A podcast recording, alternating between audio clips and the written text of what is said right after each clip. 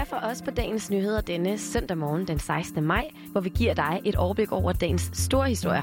Mit navn det er Rassan El Nakib, og med mig i dag har jeg Nana Mille. Godmorgen. Godmorgen. I dag der skal vi altså kigge lidt på coronatallene og også finde ud af, hvorfor vi unge i så høj grad bliver smittet for tiden. For det ser ikke særlig positivt ud, men er der grund til at bekymre sig, hvis man som ung bliver smittet? Ja, og så skal vi også tage et smut forbi et optog i København, hvor både mennesker og vandsalamander får lov til at vise deres utilfredshed over for politikerne. Velkommen til. Nå, Nana Mille, jeg må lige, øh, måske jeg lige skulle starte med at spørge dig, er du egentlig nervøs for at blive smittet med corona?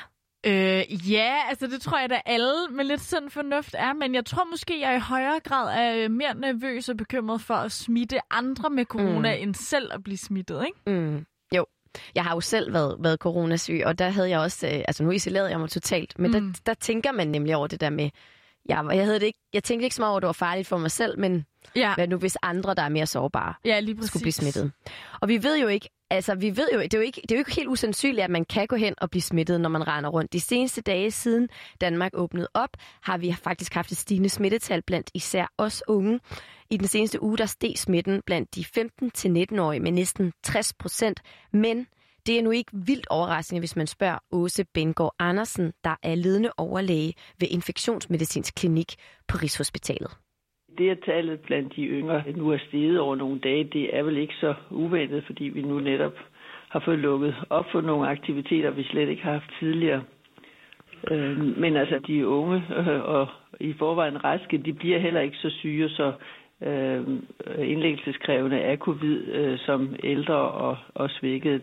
Nej, så selvom smitten er stor blandt os unge, så skal vi ikke være så nervøse for at blive indlagt med alvorlige symptomer, men alligevel en stigning på næsten 60 procent for de 15-19-årige. 60 procent, ikke det, der slår mig, det er bare sådan, det er mm. over halvdelen, det er mm. godt nok meget, mm. men igen, så kan jeg jo også godt se, at det giver ret god mening, altså når nu vi tænker på, at vi er meget mere ude at være sociale nu, øh, nok end vores forældre i virkeligheden.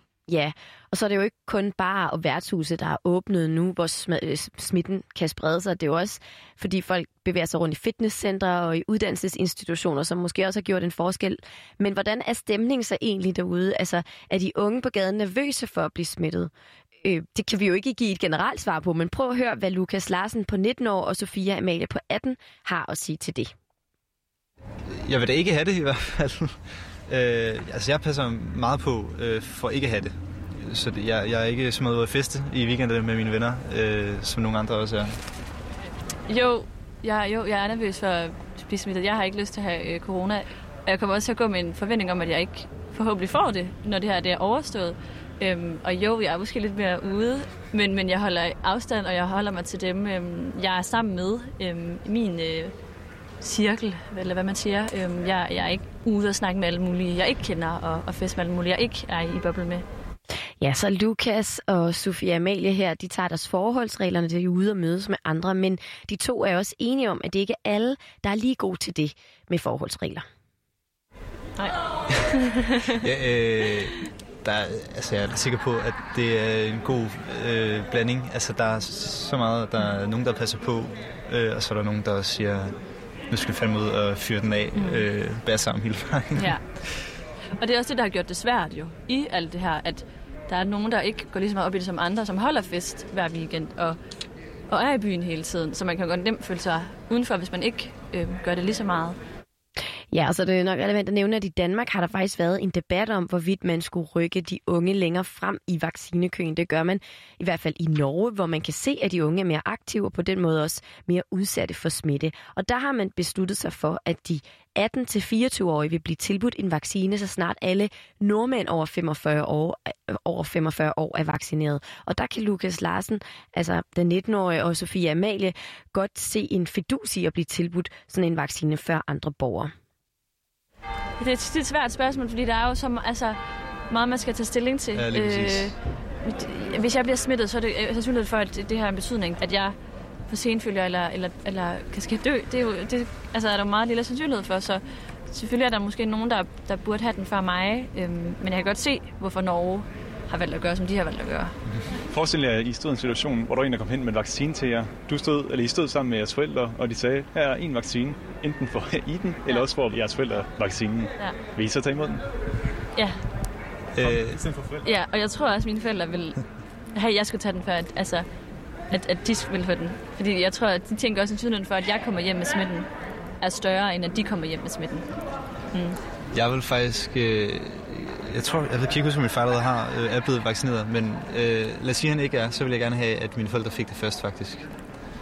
Øh, fordi jeg vil ikke have, at der skal, noget, skal noget med dem. Nej. Øh, ellers vil jeg... Ja, jeg kan godt nok overleve også uden en vaccine lige, lige nu. Ja. Ja, det er jo egentlig en interessant, øh, interessant snak, de har. Det der kan man jo lige øh, summe lidt over selv, hvad man synes. Mm.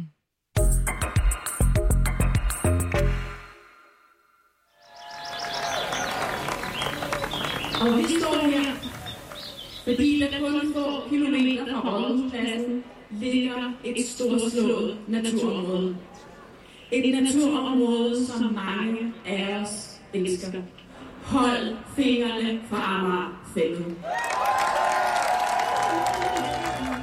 Ja tak, sådan her lød det altså tilbage i august i år 2018. Det var inde på Rådhuspladsen, og sådan så kan det også muligvis komme til lyd igen i dag lidt senere. YouTube-videoen den kommer nemlig fra foreningen Amagerfællets Venner, som igen har været med til at planlægge en stor demonstration. Og øh, de vil altså vise, at der er mange borgere, og ja, rigtig mange borgere, øh, nu taler jeg også bare for mig selv, jeg er selv boet på Amager, der er utilfredse med, at der skal bygges på Amagerfællet og på Stejlepladsen i København. Amagerfællets venner, sammen med blandt andre Danmarks Naturfredningsforening og Arternes Ambassade, de kritiserer, at det altså vil skade naturen og biodiversiteten. Derfor så er der i dag arrangeret demonstration og optog for byens vilde natur.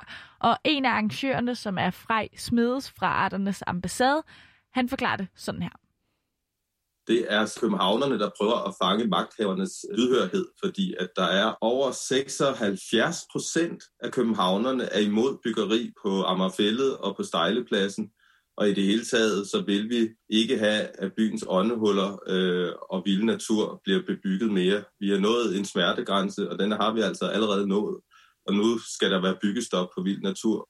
Så derfor så starter optoget altså i dag klokken 10, øh, hvor demonstranterne her bevæger sig fra Amagerfællet ind til Islands Brygge, for så til sidst at ende på Rådhuspladsen. Og her så vil der så være taler og musik og en masse andre ting, der altså skal sætte fokus på den her utilfredshed. Det, altså det her med, at der skal bygges på Amagerfællet, er det ikke allerede blevet besluttet?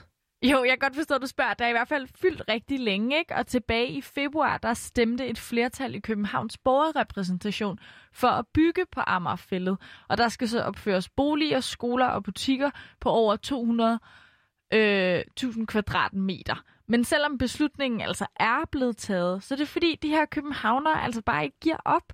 Frej Smedes fra Arternes ambassade, han fortæller dog også, at der er en klar plan med det her optog. Der er kommunalvalg på vej igen, og vi vil gå hele vejen og kræve det her helt ind til øh, valgboksen. Og så tror jeg altså, at der alle dem, der gerne vil kalde sig grønne, de vil tænke sig om en ekstra gang. Ligesom det skete sidst, så vinder vi i den aller sidste runde af kommunalvalget. Og det er det, som øh, er startskuddet nu. Nu skruer vi altså bissen på. Ja, og når Frej Smedes her siger skru bissen på, så kunne han altså lige så godt sige sætte salamanderhovedet på, siger jeg nu, som om det er en almen talemåde. øh, det er i hvert fald det, han kommer til at gøre i dag til demonstrationen. Det kan godt være, at jeg lyder lidt anderledes nu, men det er fordi, at øh, lige nu, der er jeg store vandselvanter, og jeg taler på øh, vegne af beboerne i øh, Amagerfællet. Og øh, jeg kommer til at holde en tale igennem den her maske af store vandsalvanter, som I ikke kan se, men som I kan høre, jeg lyder anderledes med. Så der bliver en bjergprædiken i morgen øh, kl. 10, og øh, der vil arterne simpelthen kræve de andre arter end mennesker, at de også bliver taget alvorligt, og at man forstår, at de også er beboere i vores by. Ja, vi havde altså fornøjelsen af at høre fra Frej Smeds i går, skal det lige sige. Det er også derfor, han siger, at det er i morgen, men det er altså i dag klokken 10. Og Frej Smeds og andre kritikere, de forstår altså godt, at der skal bygges mere i København, så alle ligesom kan få et tag over hovedet. Han tror bare ikke på, at byggeriet på naturområderne nu her handler om at skaffe flere boliger. Han og mange andre protesterende, de mener, at kommunen bare mangler en måde, hvorpå de ligesom kan tjene penge ind, så de kan komme af med den store metrobyggerigæld. Man kan bygge tørlofter på offentlige bygninger og på private bygninger og lave det til ungdomsboliger. Man kan bygge ude ved BRV-grunden. Man kan alt muligt andet. Og det her handler overhovedet ikke en dyt om boligpolitik. Det handler om gældspolitik og en underfinansieret metro, som nu er ved at frarøve os vores øh, sidste grønne områder. Så hvis du altså er enig med Frej Schmedes, Arternes Ambassade og alle de andre foreninger, så kan du altså troppe op på Amager Fællet kl. 10 i dag og tage del i optoget. Og det kan endda være, at du også lige kan nå at lære teksterne til en af slagsangene. Hey du, tag min hånd, vi er lærkesletten sådan. Hør naturen stemmer, hør naturen stemmer, hey ho, tag min hånd. Hey ho, tag min, hånd. Jeg fangede det sidste. Vi er klar. Og mere når vi faktisk ikke i denne omgang af dagens nyheder. Din hverdag i dag, det var Nanne Mille og mig selv. Rasanne Nakib og udsendelsen, den var tilrettelagt af vores kollega Lukas Bjerg. Bjerg, tak fordi du lyttede med.